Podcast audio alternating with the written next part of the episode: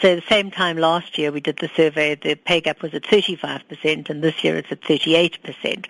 In other words, women earn uh, uh, 62% of what men earn for the same position or for doing the same job. Um, and uh, although we're not the highest in the world, other developing economies like Brazil are sitting at 45 and sometimes even 48. Um, but we're also certainly moving towards, you know, the high end. So, so does this mean that if for every one rand that a man earns today in South Africa, his counterpart is earning about 66 cents, 70 cents? 62 cents, exactly, yes. 62 cents.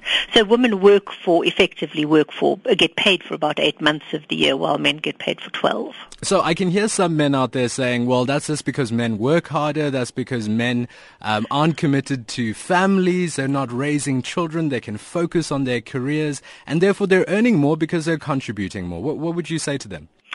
Well, I think, look, there's certainly, there's certainly, I mean, a certain amount of pay gap attributed. In fact, they call it the motherhood pay gap.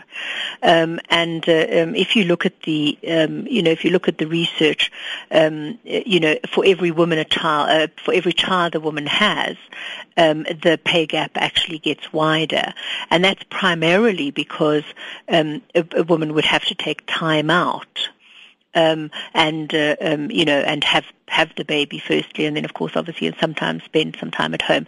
But what's interesting is that you know, in you know, past research has attributed the pay gap to differences in skills and experience that women bring to the labour market, differences in education and career choices. So women being more in support services, marketing, finance, HR, rather than in revenue generating, um, you know, roles uh, or you know, business and general management roles. Um, and they even account for in the past some level of discrimination where there's simply a preference for men over females. Um, they also talk a lot about the motherhood pay gap. But, you know, as women's education levels have increased and, you know, if you look at the number of women in, in, um, in management, you know, in senior management, um, you know, we're almost 30%. In executive management, we're at 40. Um, in uh, professionally qualified, 43%. So women are making big inroads into, you know, more senior roles in the business, and yet the pay gap persists. And why is that? Are, are we punishing women for being women? I mean, something you you actually don't have a choice about at the end of the day.